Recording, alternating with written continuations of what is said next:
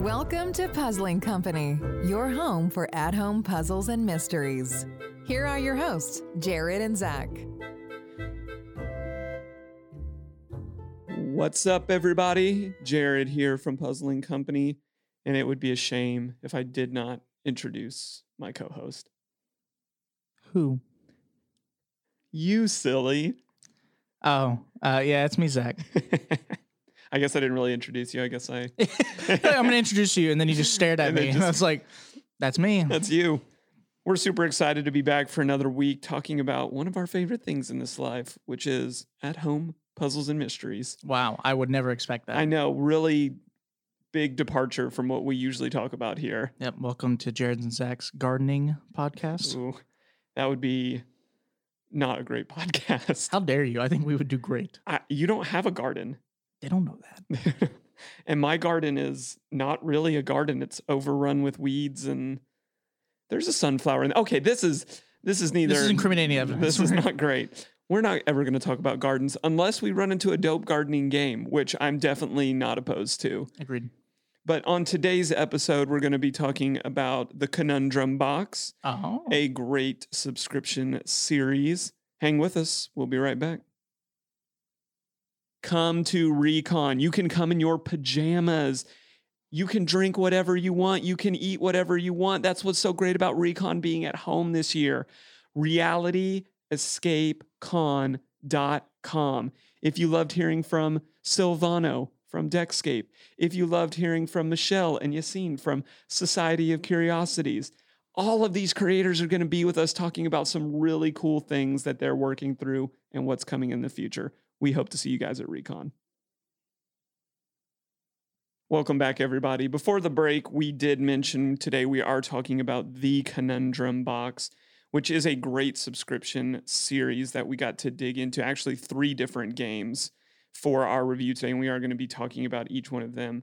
But just so that you know a little bit about what to expect from the Conundrum Box, it is very similar and also a little different in a lot of ways. One of the ways that it's very similar is if you've ever played a Deadbolt, a Enigma Fellowship, it follows kind of that same system where you are working through envelopes in a very systematic way in order to get through your puzzling experience.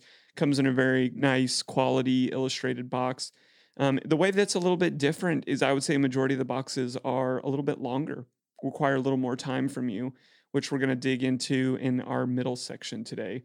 But what we wanted to do, switch it up a little bit, Zach, we'll tell you a little bit more about this in a second, is we wanted to talk about overall the Conundrum Box experience, what we really think is its strong point, and what we overall think there's a little room for improvement, and then just dive into talking a little bit more about each game specifically. And Zach, why don't you kick us off on that adventure? Yeah, so the first thing we're actually going to discuss is kind of the overall like we had with the entire series of the Conundrum Box that we played, the three games, um, which I'll talk about those three games real quick. Uh, the first one we played was called Tall Tales. The second one we played was called Maui's Curse. And the final one that we played was The Forbidden Temple. So those are the three games. But kind of overall like with the entire Conundrum Box as a series as, as we played it was the quality and the quantity of puzzles. We actually were very surprised to find how many puzzles were in each game. I started taking tally marks. Like I was like, are we is this gonna keep going? Yeah, because it, it seems like with the amount of like envelopes you get in each game, which I think is the same in all three, it was the same amount of envelopes, but the amount of puzzles that were in in each surprised us every time. Because we kind of worried that it was gonna be like, well, maybe only like one or two were in there. Ended up being like some felt like they had like four, some felt like they had three. You know, it ne- it never felt like we opened it up and there was just a puzzle, and then it was like, well, this is gonna take like twenty minutes. You know, it, it felt like, and then even after that, with the amount, like how many there were in terms of quantity, the quality was very well done. I'd say in our overall experience, I think a lot of the puzzles we genuinely enjoyed and were made very well with terms of like the the quality of the product they used to make the the puzzle, but then the puzzles felt thoughtful Yes. and really played into and a- some of them played really well into the narrative. There's gonna be a lot of puzzle content from these three games that go up on our walls, just Mhm. as like really memorable. There's two puzzles in particular, one from Maui's Curse and one from Forbidden Temple, that I was just giddy. They were I- very well done. I was downright giddy about, and I thought they were super, super, super well done.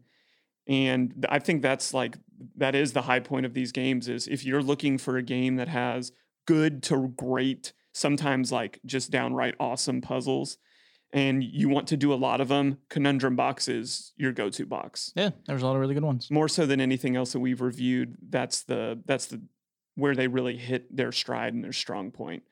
Um, moving into where we felt like there was a little room for improvement is we felt like the quality of storytelling in all three of the boxes was a little bit of a miss. And Zach, you're more of our narrative guru. Tell us what I mean by quality of storytelling or means of stel- t- storytelling. I think is another fair way to say what we're trying to talk about. I think this the narrative in all three games was very well done in terms of that they were engaging stories that were very much thought out. I think the only issue we really had was that the way you tell a story is almost more important than how the story is actually written. And in this game, they present it to you in two ways. Uh, the general way is that it is read through text, which is what we decided to do. The other way they offer is they do have a version where it is read out through a like a female robot voice. My only issue with that was that I like that it does that so that people don't want to read, just don't have to. Like right, it's, a, fair- good it's a good option. it's a good option. It's fair.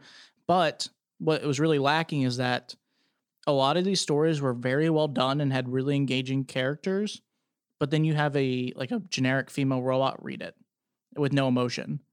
You know, so you're you're listening like as an example with Maui's curse. You might be dealing with Maui, right? And he's a, a trickster and a funny guy, and he makes a lot of jokes throughout the game. But then, you know, when you listen to it, it's just, hello, me, it's Maui, you know, and you're kind of like disappointed. Or when you're playing like Forbidden Temple, it almost feels Indiana Jones esque. You're trying to go through like this ancient Greek uh, temple and you're trying to find this hidden treasure. But it- like that just feels disappointing.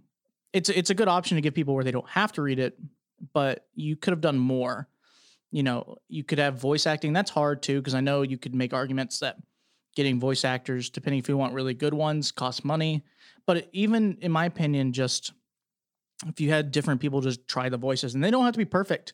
I, I feel like that would be more it would play better with the narratives if you at least had people with different emotional voice acting or if you have just, just different people say it instead of a generic robot voice because it takes away all the emotion and the impact of And- your good story. and the immersion, right? We Yeah. talked about that. Like, and and that's the the point I want to reiterate. These are not bad stories. no, I actually really like these three games because they aren't prototypical themes Yeah. that we see all of the time. And we were excited when we got the boxes because we were like, we were talking beforehand. We are like, oh, what do you think is going to be your favorite? Like, what are you going to really like? But I do 100% agree with you that I think there's a lot more room for the means of storytelling. And we've seen that in a lot of the other games that we've played. Some people rely more heavily on reading, less heavy on reading. But in some of our more heavy reading, it's a journal or it's something more engaging. There's opportunities for video. I just see this a lot as the subscription model for storytelling. And I want to see people take some risks in a departure from this because it was not engaging. agreed. And that was not great because the puzzles, again, the puzzle quality and quantity was just so great that it felt like if we could have just had a really thoughtful story methodology, this could have been popping. Yeah. This could this could have been really, really great. And I think it just comes to show we're always talking about this. Like more often than not, our creators land heavier on one thing, the other but it's kind of that embodiment and that intersection of both that really takes a game to its highest form in our opinion in our opinion what i want to do now though is i want to talk about each game because there is a lot to each game and i think we would miss out on not discussing each game individually. So we're going to do a quick what game we played what was really great about it where it needed a little more work. So the first one that we played was tall tales. Zach what did you really love about it? Yeah, so the thing we really liked about Tall Tales was the puzzle flow and how it kind of really fed into the meta. It was really well done. Um, every puzzle kind of did not spoil any part of it, but just to explain, you were trying to gather up pieces to create like this meta puzzle. So over the entire game, you are acquiring pieces to finish it, which is really fun.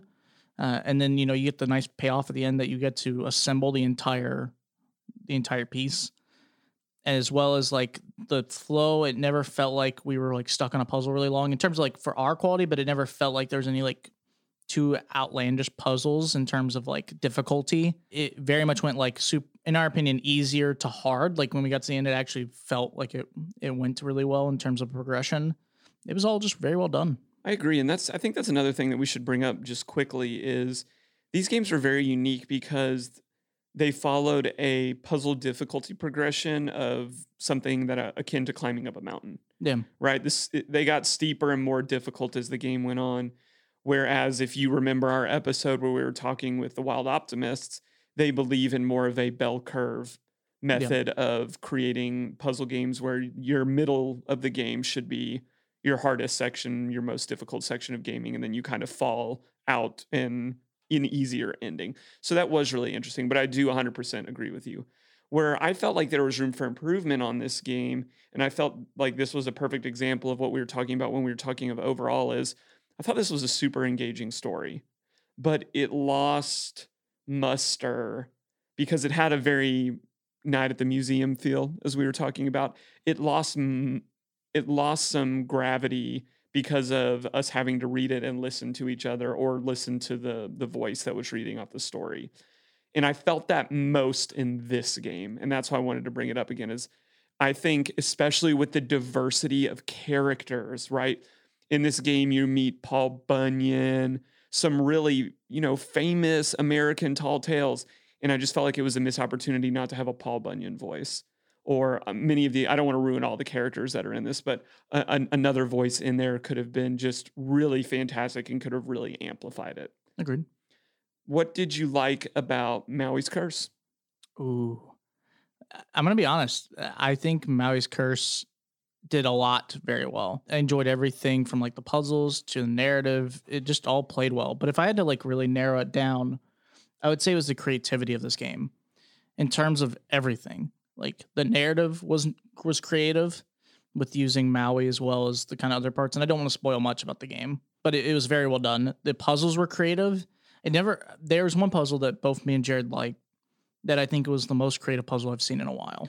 It, It- it was fun. It was dope. It was very fun. I was giddy. I was like, oh, I, I think I, I was Jared like, oh, oh, oh, oh. I Yeah. was like, I think I figured this out. This is so cool. It, it just played well. Like everything, it's almost a perfect example that we want with the rest of the games, as to, as well as some of the other ones that we've talked about on the show before. It felt like everything just fit together. Like the narrative was well done, you know, and kind of things that fed with it. The puzzle flow with it really fed in. It, it was just all really well done. There was, I don't think we really had a big negative to this game. No, this was by far our favorite game. Yeah. It's funny though, because when we got the first ones, we said, oh, you know, what did you think was going to be our favorite? And we both said the Forbidden Temple. Yeah. Zach's a big lover of Greek history, loves games that fall with that. Greek And- eh, mythology is great. It's cool. And so I, I like it a little too. And so we were like, oh, it's probably going to be Forbidden Temple. Number one will probably be our favorite, then Maui's Curse, and then Tall Tales. And then Maui's Curse surprised us Yep. and really kind of took us away, which I, and I think it's really interesting. Again, if you look at the difficulty ratings on Conundrum's website, this is the easiest game. Yeah. I just think there is something pure about a good, simple game. I think it's sometimes harder to create. And you're dead on, Zach, talking about the creativity. I just really liked the puzzle, the puzzle flow. I don't really have a room for improvement for this game other than to say, like, this was even the most engaging story, in my opinion, too. And again, it could be leveled up by different forms of storytelling. Agreed. Let's talk uh, Forbidden Temple. What did you think was good about Forbidden Temple? Yeah. So I think our favorite thing that we took away from Forbidden Temple was the there was a lot of really good, tough puzzles. Yes. This game I felt like more than any of the other ones really off the bat made it more difficult. It still had that nice curve where it definitely felt like it got more difficult as the game went on. But we definitely ran into a few puzzles that made you have to think more than, you know, some of the other ones we had to do. And you definitely feel that curve during the game because as the puzzles go on, they're relying more on information you may have already received or com- a combination of puzzle elements, and things were not what they were on first glance. Yeah.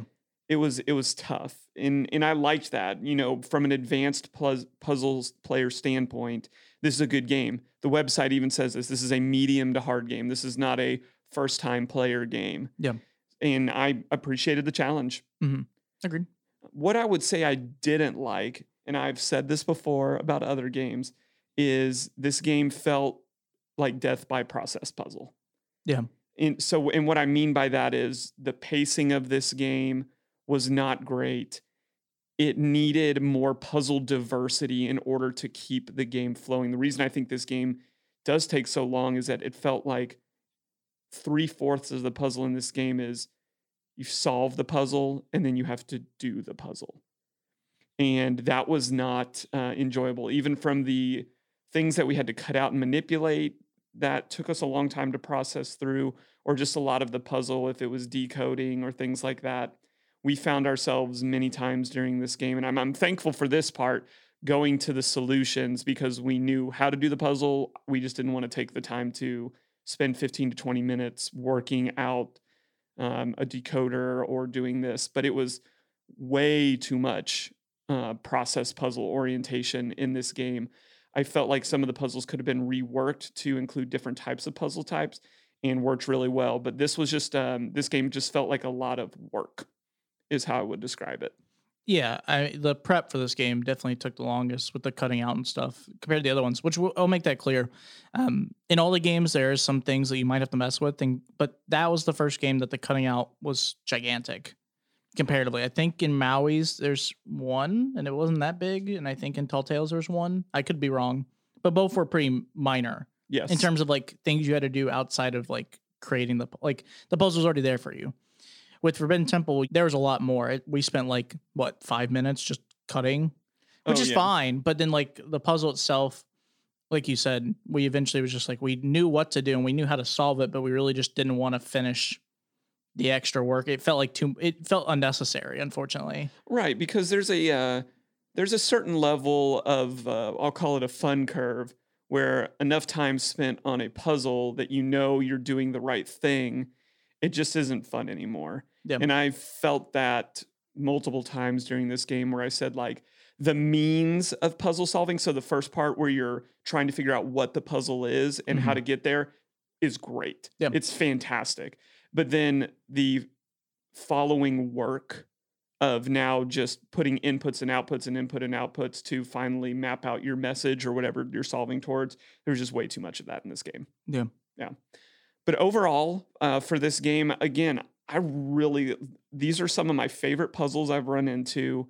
I loved how much we got to do in each of them. And I think if you're a more of a puzzle person out there, you will really like the conundrum box. It'll be something that you find yourself coming back to and back to again because I really feel like you're going to get your bang for your buck if that's something you're after. If you're more of a narrative person, I think there may be better options out there for you. I will say though, uh, if you really like very creative narratives, I think you will enjoy these games. I just, I'm hoping maybe that in the future, maybe the storytelling gets a little bit better, and then I think you would love these games just as much. Yeah, I, I I don't think there's not room for improvement here. Like I think a couple small decisions on the narrative formatting, Yep. and this thing is like I said, this thing is popping. This this thing could be really really good. And I would even say I'd definitely love to come back and try some more just to see what they're doing because there's definitely a good mixture with what they have going on. Just a couple tweaks and it's heading in the right direction, in my opinion. That's going to wrap us up for our first section today. Hang on, we got Puzzles to the People coming at you next. Solve puzzles, write reviews, win prizes. It's time for Puzzles to the People. Hey, do you like immersion? Well, I have the thing for you. If you go to Recon, which is a Reality Escape convention, here in August, August 22nd and the 23rd of the year 2021, you could see many things that involve immersion as well as other types of escape from reality. Things such as at home puzzle games, escape rooms, so on and so forth. It's really a great place to kind of learn even more about the industry and kind of see what people are up to, as well as there's some really cool workshops to get more information about it. So if you like those things and you potentially even want to see us there, because guess what? We do have a panel there and you'll get to see ourselves as well as some other amazing creators. If you like all those things, make sure you guys check out Reality Escape Convention this year, which is August 22nd and 23rd of 2021. If you want more information about it, uh, you can just text me. No, just kidding. Don't do that. Um, if you want more information, please go to realityescapecon.com. That is a great place to get even more information. And hopefully, I'll see you there. Well, welcome back to Puzzling Company. So, we are now in the section that is called Puzzles to the People. In this section, this is kind of a part where Jared changes the format too much. I, I get I am shocked every time we get to the section because I don't know what we're gonna do. Uh, but generally, what happens in the section is that this is a time where we discuss things about games. We sometimes do reviews, so we look over people's reviews for the game that we're covering on the show, and kind of discussing what we think about the review, if we agree or disagree with it. Uh, we've also done things where we talk about a topic, which I think we'll be doing today. But Well, we've got a topic today. Yes. So yeah, but we'll be discussing it. Jared generally asks it to me first, and I kind of answer, and then Jared kind of puts his response or rebuttals it, and we kind of just go back and forth. Well, today, Zach, we're talking about game length Okay. and the effect that that has on you as a consumer. So, in terms of what you look for when you're purchasing, hmm or in terms of a game player. Do you like a short game? Do you like a long game? What elements help make those things good? Because we have played a wide variety of those things Agreed. and really experienced a good little variety with what we played with the Conundrum box. Mhm. These are not your standard one hour subscriptions and done. They give you a lot more than what I feel like a lot of other subscription boxes are giving in terms of length of time and enjoyment. So I want to start off with you. This is a little more of a preference question. Okay. But if you're out there looking for a game, what are you looking for in terms of length of game? That's interesting. I think generally, if you asked me, like if I was at a store and I had to pick, eh, I would say I generally probably go more towards an hour experience more than I do really long games. But it depends. It's hard because we have a very unique situation where we've played everything, you know. But if you're asking me in general, like if I'm playing with friends or I'm, you know, playing by myself, generally things that I can play in a shorter time period is better. Just because I can set a uh, set aside a certain amount of time and just go, okay, for this hour, I'm going to play it. And I know I can be done with it in that hour or however long it takes me. Right. The games that are a little bit longer, I'm totally fine with as well. I think my only part where it starts becoming more difficult for me to play is if it takes like days. Right. Or if it's an experience like, you know, we played some where we did it over a weekend, where we read all the information over a weekend and then came back. So, like, example would be like the messenger and some of those where we, you know, you get a lot of extra information and get to read through it. And then when you come back, we kind of like went through all of it together. So you're, if I'm recapping correctly, preference is an hour. In generally, yes. I mean, I'll I'll play whatever. I mean, Jared knows. I'll, I'll literally play any length of game. But if you're asking me, like, if I went to a store and picked one, and I had to like, and I was only preferenced on time and not like theme or story or puzzle quality, I would probably go for more of a shorter. Why? For me, generally, it ends up being I just want to complete in a time period. It, it feels more like some of the games. I guess, I guess a good better example would be why I wouldn't play a really long game. What is a really long game? like days. So like let's say the the time that it takes is like 12 hours of Okay. like playing. Because I know I can complete it in a certain time period. Like there's games I'm like, okay, it's an hour. So if I, I pick up like a crate, right? Or I pick up, you know, um like one of a, sus- a subscription or like a Scarlet envelope. I know that I can do it within a time period. It's like, okay, well, it's recommended it's like an hour, an hour and a half. Like, cool. So I know for that hour I can solve it. My goal is to beat the hour, right? Because yeah, I, I want to do better than the hour. That's just what it is. I think that's why it's hard because I really don't have like a big reason other than that. Like, there's no reason I'm like, okay, well, a short time period is better. There's no, I think I just like doing it in a certain time period. I feel like sometimes with the, it feels over, it feels like there's too much sometimes when it, when you get presented a game that's like 12 hours. So, okay, so I want to make sure that we're understanding this. You're saying you prefer a game that has a shorter time length because you can fit it into your schedule, Yes, not necessarily like the hour is the perfect amount of time, correct. so forth and so on. That's really interesting. So, would you play a really good five minute game? Yeah. If I, in essence, if I handed you like a single escape room style puzzle and said, hey, you had five minutes to solve this, like that would be engaging to you. Yeah. I just think it's really interesting, this conversation. And that's why I'm asking all of these questions because on a past episode, if you remember, I asked us to rank the different features in a game theme, time, cost, all of these different factors that amount to whether or not we would be interested in Mhm. the correct range to purchase these games, right? Yeah. And I think it's really interesting that you've said it's not necessarily the specific amount of time, but it's the ability of me to frame it within my day that makes it engaging. Yeah. I am, I feel like I'm a weird balance of both. Like, I'm super intrigued when someone says this is going to be a 20 hour game. Yeah, agreed. I'm like, what? Like, what is in that box Agreed. that is going to take me 20 hours? It to feels get crazy. done. Same thing in like a video game. Like there was a question maybe a month or two ago in the PPPGM group. We were talking about m- video games. Yeah. And somebody had asked a question about a, a big puzzle game called The Witness. Mhm. And if you know anything about The Witness, it is to complete it like minimum 60 to 80 hours. Yeah, and people hear that and that's either nah, that's not for me, or it's like, yes. Yeah. Like bring it on. And I just wonder, I'm trying to get to the bottom of what that is. Is there some consistent human to human reason that we have built these games where a majority of them are 90 minutes or less? Or are the rarer ones the one that say, like, "Oh, I'm going to break that cycle? And like you said, like the messenger or like the labyrinth is coming out that want to fly in the face of the regular stream of 60 to 90 minute games. What are your thoughts on all that? I think I agree. I think the other part I will put as another point, the more I've thought about it, is I think engagement. I think it's really hard to keep people engaged after a certain amount of time. So attention span is your argument. Yes.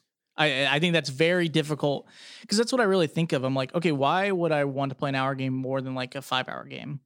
And if the five hour game is good, but it doesn't hold my attention enough, then I don't want to like at some point you almost go, Well, I don't really want to finish it right now. And then it's that awkward like break, right? While an hour game, it holds my attention the entire time, generally, unless it just doesn't meet my expectations in every department, right? But yeah, I think attention mm-hmm. span's hard to keep, especially with the really long games, unless it's formatted to play that you are supposed to take those breaks, right? Or have time to, you know, consider things or to read. So like the messenger or some of the other games we've played that are like longer, like Root of All Evil, like those games were made for you to have a, a format that it's more open ended and there's not really a time period. It's just here's a lot of narrative, read it to get more backstory, and then the puzzles are there to help play with it. But it's it's at whatever pace you want to do it. It's not like you have an hour to do this, go. But isn't that also at the intersection of quality? Because I feel like we make exceptions for ourselves in a number different of mediums when we find something that is truly exceptional. Yeah. Right? Like when when Stranger Things first came out. I'll use that mm-hmm. as an example. I watched the first episode and I was like, I need I need all of this. Like Sure. this is unreal. Like this is one of the best things I've ever seen, and I needed more of it. So I, I'm I'm trying to like play devil's advocate a little bit here to say like, it feels like we make these hard time relegations for ourselves on some things, but then we're willing to break them given the content. Am I wrong in saying that time alone is not enough to determine whether or not something is suitable for you? Agreed. I, I think time is not enough. It's I think it's very much not. I think you can play a little bit, just like we said, you know, because we've talked about it before, like all the different elements that make you want to play the game or fit in your schedule, whatever, right? And time, I think, is definitely a good one, but not the most important. It's definitely like one of the weaker ones in terms of because I think, like you said, if it was if it was a very long game, but it really intrigued me the entire way, I wouldn't care. Right. Like I said, and, and obviously you know me, I'll play literally anything. I don't care. But the hard part is that if it if I start losing that intrigueness to play it or I don't care, then I don't. I instantly drop the four hour experience. You know, and that's disappointing, right? While like an hour experience, I might still drop it at the 30 minute mark, but I've got farther. So it feels like I need to finish it. Is the other part. Mm. So you're arguing that the amount of game that you have perceived yourself through is also going to determine your ability to finish a game. Yeah. It is very interesting how we think about that. In the games that we played today, Conundrum Box, I believe in each box we opened up there was four envelopes. Yeah. And that kind of is your almost kind of checkpoint Yeah. system if we're going to make like a video game reference here to determine that. But I felt like in Conundrum Box, I was always willing to keep going. I was not expecting this to be as long as it was, but I didn't mind it. Yeah. Because as we said earlier, the quality and quantity of puzzle was just that good in these games that it just Agreed. felt like really engaging. And I think that goes back to what I'm saying earlier is, you know, Forbidden Temple, as I mentioned, was way too process puzzle oriented, but it has one of my favorite puzzles in it that I've seen in a very long time. And that was enough to smart me to say, like, let's not play this in two sittings. Like, let's let's gun this, let's keep going. Yeah. It just is really intriguing to me why we love and why we pick the things that we pick. Mhm. What else what else is on your mind when we're talking about game length? Because this had an interesting intersection in it to where it gave like a lot of games do rankings based on how much time you spent in the game. Mhm. How do you feel about rankings like that in relation to game length? I'm not sure. I I always find it interesting how they get that measurement, you know, because I think for conundrums, 90 minutes was expert level, Yes. and then like I think 100, I think two hours is like intermediate, and then like new people, it's like two to four hours or something. Um, Depending on the game. correct. Yes. Which obviously I you know, I, I say I assume, you know, when companies do that, they probably have a good metric of like what that looks like, you know, so they get those numbers. In terms of how that makes it feel like me playing it. So like when we opened up and I was like, okay, I think this is gonna be like an hour game. And then we read it and it's like, oh, well, experts do it an hour and a half. You know, I was like, oh, okay. And I think the other part about time is the competitiveness of some people to complete it in a time period. It, it, I, and I don't know if that's really like a contribute contributes to why game length matters. But I always do find it intriguing that when I see a timer, my immediate response goes, I'm to beat it. Well, that's because I feel like in games you need an opponent. Yeah. And in traditional board games, your players that you're playing against are your opponents. But in the world that we cover, it is a majority of the time cooperative. We played have played one game where there is competition. Agreed. and that was about it. Maui's Curse had a really interesting take on that, where they gave you a lei, and if you were the person that got to solve the puzzle, you got to wear the lei. They uh, they added a competition. They added aspect they added a game. competition aspect, and I thought that was pretty cool, even though we didn't partake of that. Yeah. because I just didn't want to lose again.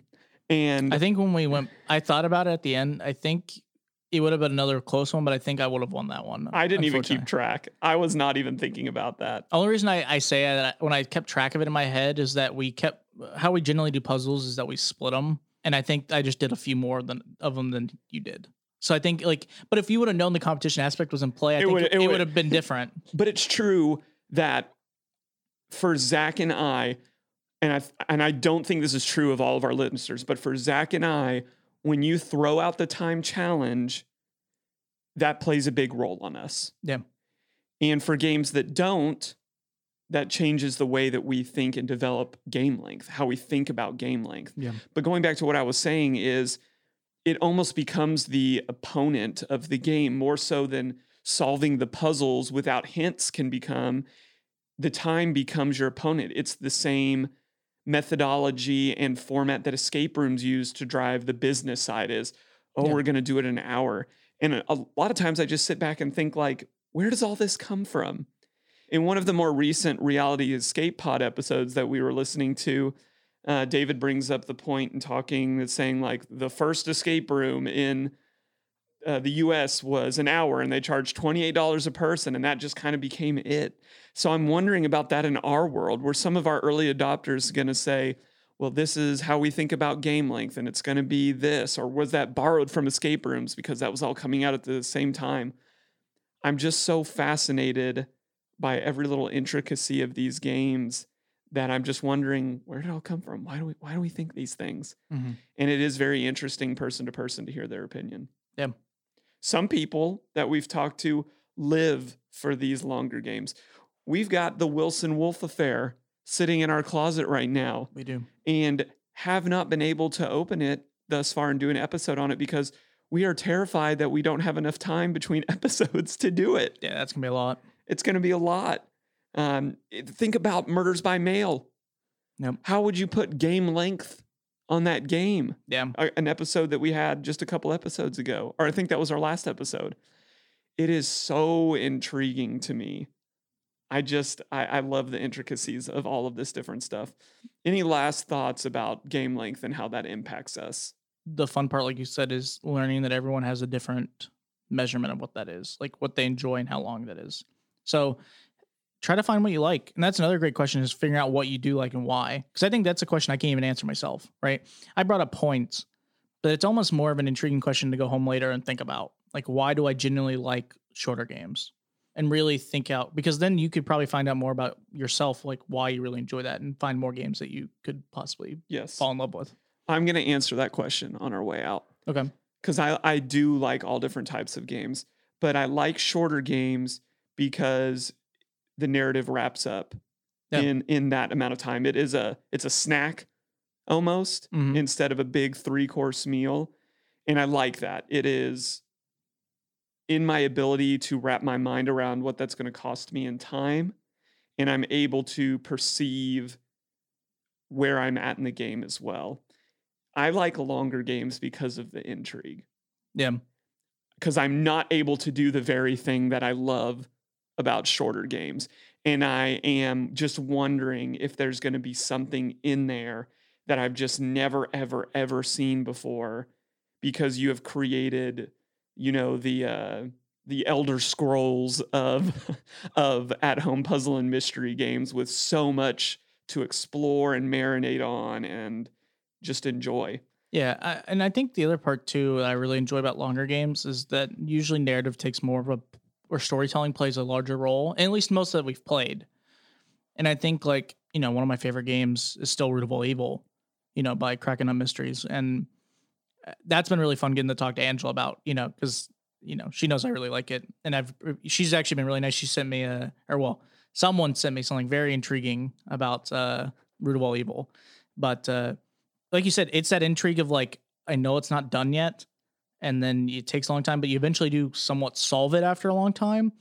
And especially now, the more I've been learning new things, my intrigue is even higher now because I know what potentially could happen next, you know, or what's going to happen down the line. I dig it. I dig it. If you're out there and you're listening, you want to join in on these conversations, we're going to have some more opportunities coming up for engagement on this. But in the meantime, if you'd like to start a conversation with us about these games, find us on social media, add us. We can also be reached at contact at puzzlingcompany.com, and we'd love to have a conversation with you. That's going to wrap us up for Puzzles to the People. Questions for creators coming at you next. There are some awesome people who make the puzzles we love to solve. This is Questions for Creators. Hey everybody, Jared here from Puzzling Company. If you are not aware yet, the Recon or the Reality Escape Conference is coming up August 22nd and 23rd. Well, you're saying to me, you can't go. Nobody can actually get there. It's all online this year. So if you're interested in the tabletop world, in escape rooms, or anything immersive, there's going to be a wide range of awesome speakers, games that you can play, and you can find all the information out about this conference at realityescapecon.com. We're going to be there doing a session. Definitely come check it out. Recon realityescapecon.com. Welcome back, everybody, to Puzzling Company. We are now in the section for questions for creators. We've got some creators today. Zach, I don't know if you knew that. I I didn't know that. We're really sticking to the name of the segment here. We're, Wow. We're doing it. And I don't, as always, I don't want to ruin anything about these wonderful people. So I just want to jump right in. All right. So if you can tell us about yourself, your company, and what you were doing before you started the Conundrum Box. I'm Meredith Vogel. This is my husband, Dan Vogel. We have been married for almost eight years, and we the how we got into all of this was um, we got into escape rooms. How many years ago? Five? 2015. 2015. So we got into escape rooms, and after a couple years, not even a couple years, um, after a couple games, we Yeah. we decided we wanted to open our own escape room, and it took us about a year and a half to make that happen. That's your city hoops and all that stuff. Yeah, and it was a it was a really interesting and fun experience, and also a um, very difficult and um, emotional, an emotionally heavy experience. Um, owning our own business for the first time, we made some good decisions and we made some bad decisions, and uh, for better or for worse, the business did end up closing after about Two years. two years. Yeah. And during that time was the conception of the conundrum box. Um, we started developing a an at-home game version of one of our um, one of our games, which is called Double Agent, uh, which is actually one of a, a, a version of that ended up being a, a game we put out last summer, and we started developing that game to sell in our store, and then we ended up actually closing before that got to go out. And then we decided, you know, the reason why we got into escape rooms is because we loved the design aspect of it. And we thought, why do we have to stop? We don't need to stop. We had played some of these um, at home games. We had actually we had bought quite a few of them Never had time. and didn't have time. and so once we were out of the business, we sat down and um, played quite a few. And we said, you know, there is a voice here for us. Um, we don't have the exact same style as all these other games. We have some different ideas. We wanted to incorporate some different aspects of making it an entire game night type of deal with the um, recipes and the uh, playlist and um, kind of making it more of a complete experience We used to have reading lists, but no one liked those. So yeah, we had we had some uh, different ideas. We've and we've one of the things that I like about us is that we always are trying to adapt to what our customer base.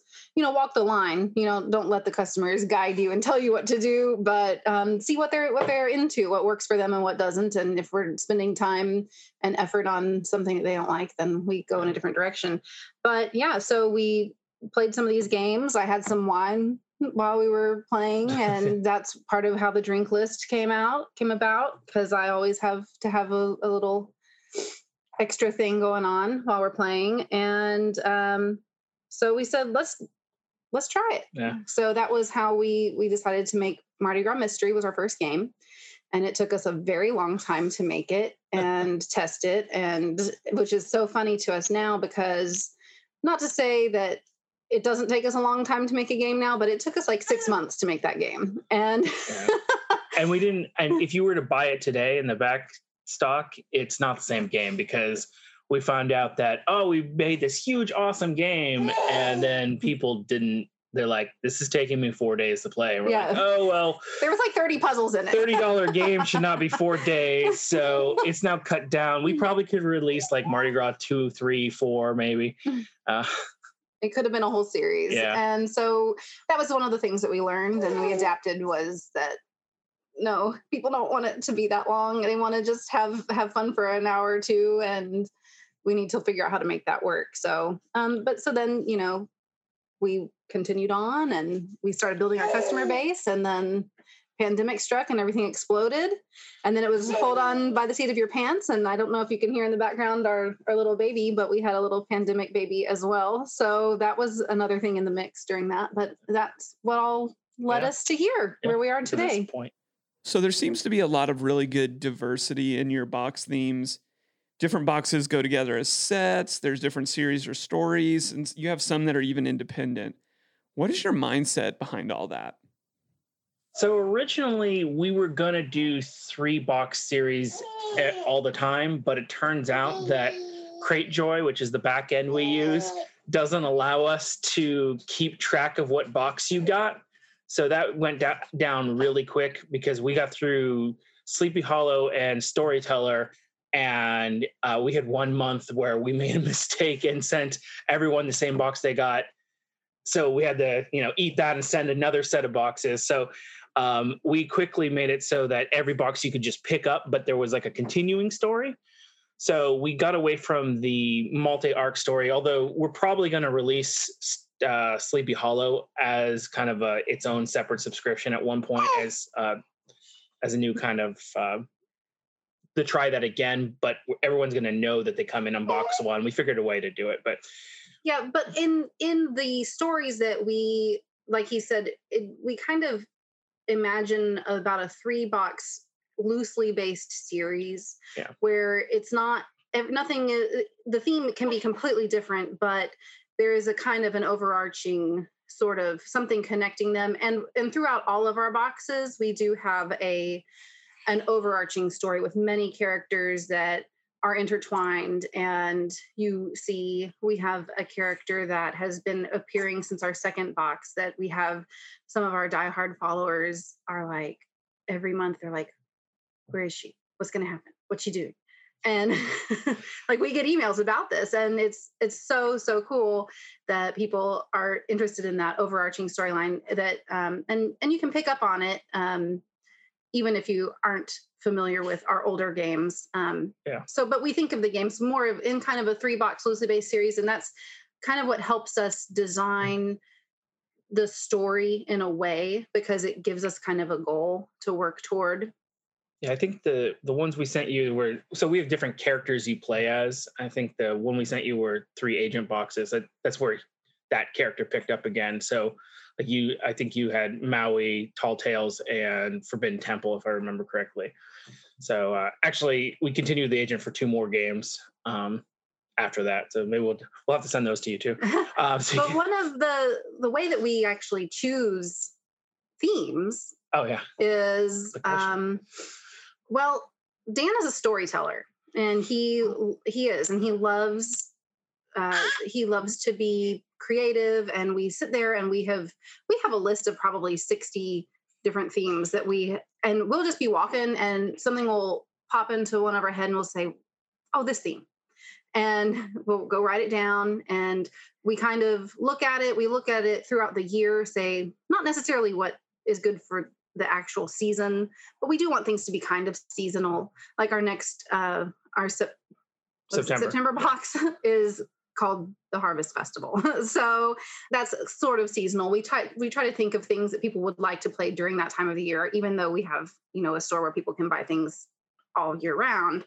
But um we just things that co- come to our head and we we don't like to be too um what is the word? We don't want we don't want to be typical. We don't want to be predictable. We want people to say that's i mean and you know maybe a theme isn't something that turns out that people aren't super into i don't know but you don't really know what people are really going to like especially if it's something that they've never really seen before. So we're just like that's interesting to me. I really uh, I really want to see that. One of the things, one of the themes that I think we took the biggest chance on was Tall Tales. We have an international customer base that aren't familiar with those stories in any way. Um, we have no idea. I, I love Tall Tales, and Dan does as well. Like just in general, the concept, and I remember like it's something that I've. I was talking to my mom about the the game when we were designing it, and she's like, "I don't know what Tall Tales are." and so we took a chance with that theme, I think, but that's actually one of my favorite games that we've made because I just I I love the the story concept of it and and the content. So I don't know. It, it- we just find things that are interesting to us and say that'd be a fun game. I'd play a game with that theme. I've never heard of that before, or I want to put my own spin on this type of theme that's been done a few times. So and there already are two really good serial killer boxes out there so we don't need to be a serial killer and we wanted to be more family friendly uh, throughout the themes I'm afraid of scary things too. So So an interesting question with you know we talk about how much different puzzles are in here. Do you guys ever experience puzzle fatigue? You know, from making so much content for each of the games, and how do you overcome that? I think that we mentioned the word puzzle fatigue in our household on a not daily, but maybe hourly basis. Yeah. And uh, the motivation is that we have to feed this little kid here. So, uh, No. so I better come up with something. Dan Uh, is our lead puzzle designer. I mean, we both collaborate on ideas, but he's the one that actually Well, makes everything she does like the seasonal boxes that are out of the sus- subscription. That's like her bread and butter. That's she a lot more tactile stuff. Like in the subscription for it, we can't afford to to custom make so much stuff for so many subscriptions. So you know, I'm more kind of the streamlined for the for that. But she's the person that kind of will like, oh, can we make this bucket into like six different puzzles in this uh, summertime box? You know. Um, but I mean, that used to be so when we used to make escape rooms, we would just go to like thrift stores and be like, that piece of furniture, if I did this, this, and this. So you can't really do that with it's pu- it's limiting and un, completely unlimited at the same time to to be able to make a box because you can create everything you want if you if you have the ability to do it but it's also hard people really want physical things. They want those physical manipulative items and sometimes the theme just doesn't really lend itself to that. Yeah, we don't want to throw in like keychains just with like a code on it stuff and you know um, unless it makes sense that, that you're going to get a keychain you know uh, or uh, for example i think we had i think we had the magnet in um, in tall tales like well it's like a museum thing you know It's a that- gift shop, it's a gift shop you know but but it's really hard because you get to some boxes where you're like well what can i put in this so the physical aspect um, is always kind of the first thing we try to think of. We try to think of something that goes in there, at least one thing um, that's kind of cool, like the the shot glass, for example. We wanted the to shot glass has been overwhelmingly i think one of people's most loved tactile Yeah, um, things and we were really proud of that puzzle yeah, Um, but when it comes to our actual content, this is another conversation that we have multiple times in our home daily is that puzzle fatigue as a designer and also puzzle fatigue as a player, it's really hard to walk the line of how many puzzles, how difficult are these puzzles? Like, okay, we could have much simpler puzzles, but Dan's Dan's mind is a little bit more complicated than some. And we really do like multi-step puzzles. And so, like with our last, was it last month? The 90s box? I get them all mixed up because we two months do ago. so many. um, with the 90s, we were in the design process, and Dan comes to me and he goes, I have over 20 puzzles for this game. And I said, you, we need to edit it. And he's like, but they're all really good, Meredith. They're all really good. And I said, I don't care. People are going to be, people are going to be spending three days playing this game. They don't want that. We need to make it, the idea always has to be fun. And so I'm always trying to rein Dan in because he wants, and, and it's also kind of that, um, you know, that imposter syndrome in a little bit of a way of thinking we want to make sure that our product is great and we want to make sure that people love our product and and we want to make sure that we're giving them something that's worth spending what our product costs. And we know that there are other games out there that are not necessarily monthly subscriptions that have some very impressive components to them and we can't necessarily afford to do that. So we in some ways feel like more puzzles sometimes can make up for that. Um, but at the same time it's a it's just a fine line to walk. It's a something we discuss. We we cut puzzles we change puzzles for difficulty all the time You also have, I, I guess, as you're designing, you also have certain sets of different kinds of puzzles. I mean, you're always going to have, there's only about six or seven different concepts of what puzzles can be, and you have to find new ways to apply them. And so I've always tried to, like, when's the last time we did a map? Well, map's a bad example because I put a map in everything. he loves maps I love maps. dan loves maps Um, if you know dan you know that dan loves maps we So have them all over our house he loves designing them but uh, for example, like uh, like uh, build a number puzzle. I try to only to put one in every, hopefully every three months. But you know, sometimes you, you find a different way to do it, and it's cool and it fits. And yeah But- thematically is very important as well You know, yeah, we we kind of want you to be doing the you. We kind of want you to be doing what you're doing in the story that we've written for you through the puzzles. Just that's how we designed escape rooms. Like you never just went into a room and like, all right, solve the 42 puzzles, then get the exit c- code. It was, you know, this is to get the jewel. The jewel does this. Figure out, you know, uh, why you're doing this kind of thing. Yeah. Um, Our escape rooms had a lot of puzzles in them as well. yeah, they were they were very popular with enthusiasts, and that I, that's another example with uh, with the game. You know, we we walk a fine line because the people who feed this little baby uh, by giving us subscriptions are mostly not enthusiasts. So at the same time, we've got to keep. But even enthusiasts, Dan, I feel there's a there's a they're enthusiasts for a reason, and Right. they they want to they want to have fun ultimately. So it's always keeping that at the. yeah. Oh yeah. But yeah. you have to walk the line of are these experienced puzzle players? Yeah. Or have these people, do they even know what they're opening at this moment? Like, was it a gift from somebody random and they don't even, they've never even seen anything like this before? And we want it to be accessible to those people as well. And I think we spend a lot of time trying to explain what the game is in the beginning to people who have never played. So we try to lead in with easier puzzles like number counts and things like that, um, usually. Uh, and then from there, I mean, uh, puzzle fatigue is is a real thing. It's a real problem. Uh, and Dan's struggling with some carpal tunnel issues too, so Yeah. that makes things a little bit difficult for him. So, but yeah, um, it's it's a because we're the we're the uh, well, I'm the graphic designer too for the whole thing, even though I'm not by trade. I'm a historian by trade. I think so. that you can put that on your resume now. Probably. Designer. So a lot of your games prescribe a longer than average play time. Tell us about that. I think that's part partly because we usually do come up with a lot of puzzles per theme, but also I think we realize really quick. I, I put a time limit on Mardi Gras the very first box. I was like, oh, this is probably a two and a half hour game.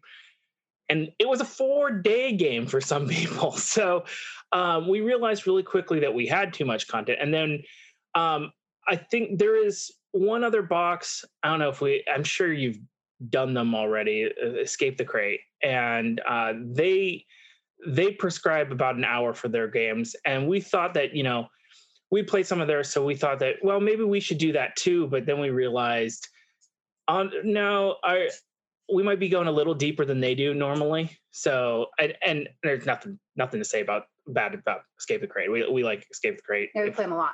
we, well, we haven't got to play anything for like a couple years now. So we thought that we needed a time limit. And then we kind of looked around and said, do we really need a time limit for a puzzle game? I mean, what sets that? It's really the escape, ga- the, uh, you know, escape games that do that. And I think that's why they put one into their own, their game. So at that time, we're like, well, some people might want to play with an escape game. So we go to our play testers and we have them time themselves with the ones that do the end game. And then usually it comes out to be and we consider them experts because they've played our own game so many times that we know that they kind of know our thought process a little bit more. So the expert time is really their uh their shortest time. Um and then i round it to an hour and a half or whatever. So um and then so we we put those time limits on there but we know people that sit down and they play in multiple sessions. I mean i don't i i would think the majority of our players don't use the time limits. So i think meredith already said we if we don't want anyone to get the game like oh this wasn't worth it you know? And so so we rather over puzzle you but but the thing has been finding like what's too many puzzles so people don't be like oh my gosh i can't get through these games. I don't want to read anymore. I'm out of here. And you would definitely be able to see that that progression from our first games to where we are now. We've really streamlined a lot about the actual game flow and game design in that aspect. Um, you know if we, Yeah. we talk about okay this is a very complicated puzzle. You know we need to it's just like when we were designing for escape rooms. Like you don't do just hard puzzle hard puzzle hard puzzle you want to balance it around quick wins and then have them think for five minutes Mhm. quick wins, have them think for five minutes.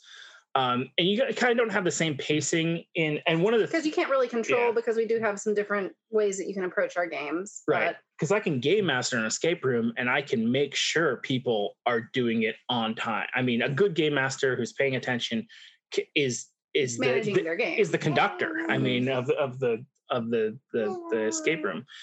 But uh, we give you this escape room in the box, and you're your own conductor. You know, um, and so one of the other things we had starting out was the way we design actual escape rooms is multi puzzle path. Well, you, we found out within six Oh, months you Our could first games, you could do like You could do seven or eight puzzles at a time, if you did this, open this envelope. If you did that, open. and people hated it. yeah, and we're like, you can't do that in paper form. Some people loved it. So what we As do, enthusiasts loved yeah, it. enthusiasts did, uh, but I mean, like I said, the majority of the people playing are, aren't enthusiasts. So what we we had is uh, we came up with kind of the solution is that when you open an envelope in our game, you usually can do two to three puzzles at that time. We might not ask you for the answer at that time, but if you have a large group, someone could be figuring out something else, something else, and then when the story asks you, oh, and then you open this gate code with this, what uh, you know, what's the password? And someone else might have already you know figured it out in the group. So we tried to keep, it so big groups could play, and so if you were just going through by yourself, it was linear at the same time. And another thing about the time that it takes for people to play our games and how we got that time limit is that at the end of each of our games, we have a survey that asks each group, how long did it actually take you to play this game? And we've we've monitored that since the beginning, and we have seen as we've made changes, we have seen it get down to a more manageable time. We still do have people that come and say, "This was way too long," and then we have people that say, "I we completed this game in exactly the time frame that you said I was going to. So, you know, it's all it all it's, it's a lot of it depends on the puzzler, but we I think that we've really toned things down into a, a, a more fun and manageable time space. Tell us a little bit about the future of Conundrum Box. Kind of what's upcoming. You can tell us as much as you want, as little as you want, but we're very intrigued to know what you have coming up next. Well, Well, well, um, we are still continuing in the Conundrum Box theme um, with our regular subscription. Uh, upcoming, and we've been talking about it and talking about it and talking about it. You know, life throws you curveballs. You know, you get a baby, you have a pandemic, all those things. Uh, we are in the process of designing so we can launch a children's uh, subscription, uh, kids box. Um, we've had a lot of people ask us specifically for that um, because when when I make our seasonal games, they are more designed for uh, families. It's more tactile. It is a it is just more of a, a simpler puzzle experience, um, and families just love those. Our child has just learned how to growl, so. um, we have had a lot of those people reach out to us and say we really want a kid subscription box so Yeah. that is something we have in the pipeline we are working on it when it will be um, out hopefully in the next six months is when we hope to hopefully. launch we wanted to do it before Christmas. I don't think it's going to get done. and then at Um, christmas we will have um, i think that it among kind of some of our fans especially we have a oh, there's a lot of love for our christmas game uh, that i do every year um, it's really really time intensive to make um, but it's we will be relaunching that again. It'll be the same game um, as the last two years because it's quite popular. Um, so that's coming up this christmas. We will have our christmas game again. Um, and hopefully in this next year i will be able to get back to doing more of our seasonal boxes. Um, this year we did not we were not able to do our valentine's box because we had a one month old We didn't do a new um, summer box. we didn't get to do our summer box. And i i want to my goal is to do as many Halloween. seasonal boxes as as we can Yeah. because they're just fun they're fun for me We've it's had a different type of creativity that you get to have um We've had a Halloween idea for like three years that we wanted to do, but and we just we still have it. Just like there's so much. time during the, I know. during that time and you know that's always it's you know it's getting into you know family time and and all that and it's you know we we do have this business and we're dedicated to our business but Yeah. you have to take concessions for your your family personal life as well so uh, it's it's hard to juggle it all especially when you have it's like we could fill a bag full of ideas um just so so many ideas and things that we want to do and achieve We we've also been kicking around a more advanced game that maybe we would Kickstarter uh, with a lot more physical components, uh, like wooden boxes and things like that. And especially now that we own part of a laser cutter, Yeah, we have some really great people that Yeah, work with us that are really creative. they used to make a lot of our escape room props, and now now they're like uh, for anyone that gets the the newest box, the whole there's a whole dinosaur skeleton in it, and uh, so they cut all that for us. And well, well actually, you cut I it. cut it. Yeah. and, uh, I was the one that got to push the button over. we have a stack times. of 3D printers that we need to use. Again, uh, we kind of outgrew the ability to use 3D printers during the the pandemics, but we're getting back down to where we could probably manage to do things again on those. Yeah, we're learning how to manage our our time Yeah. better now that we've been in it. it came up so quickly we were just holding on and now we're kind of figuring out how to to really control it. So I, I had mentioned that we're probably going to launch Sleepy Hollow as kind of a limited series six box subscription. Either you can buy the whole six box, or we'll put it up through Cratejoy as well. That people really, really want Yeah, Sleepy Hollow. It's we get like very, five cool emails a, a week about Sleepy Hollow. But it was like, it was just like Mardi Gras. It was it was Yeah. difficult and it was a lot of content and um and it's not linear, so I, I don't want to just throw it back out in the woods. It's the only one we've never restocked either. It's well just- it's in, it- there's a few components in it yeah. that have to be redesigned because they're incredibly incredibly time intensive to make and that was fine when we had 60 subscriptions Yeah, we can we can we can give away the one that won't go back in. There was a net, and Meredith would take, and we had little pieces of colored tape with uh, letters on them, and Meredith would have to 13 of them yeah, thirteen of them on every part of the net, and then you'd get you'd open this net, and then you'd have to descramble some words. And it took her 30 minutes a net easily. Um, so we can't be, uh, you know, donning nets for for hundreds of subscriptions. And finally, what are you playing?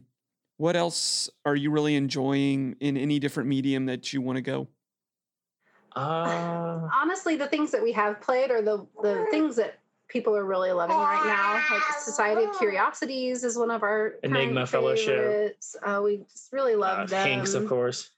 um, we it has been kind of difficult. The thing actually that i am the most excited to play and yes atticus is excited about it too. Um, dan just got it for me. Facebook marketing got me. Uh, it is um, brooklyn 99 clue so not in this realm at all but it is a board game clue is my all-time favorite board game I love the deductive reasoning, and when I saw that and the premise of it is one Brooklyn Nine Nine is one of our favorite shows. Actually, we we got into it during the pandemic, and so I'm so excited to play. it. I'm gonna we're gonna have a whole party.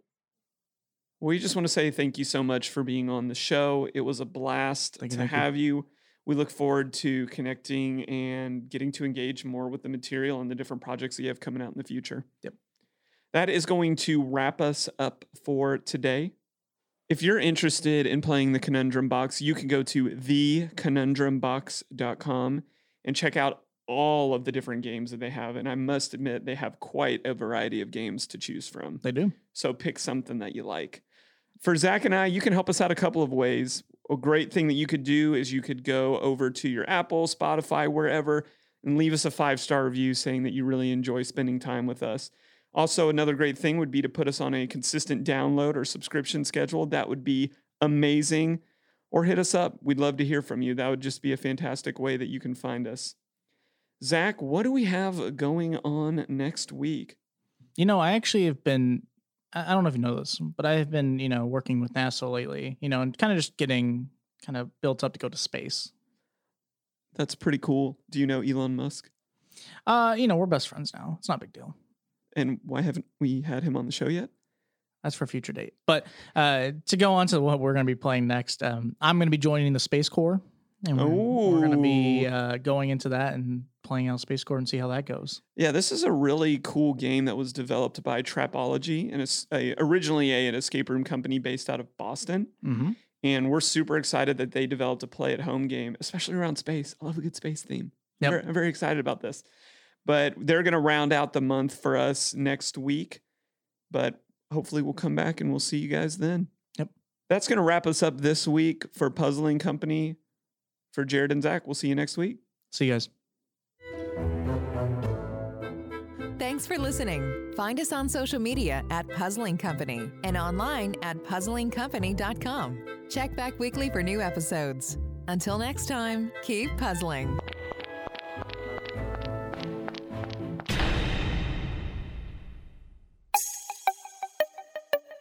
This has been a Rogue Media podcast.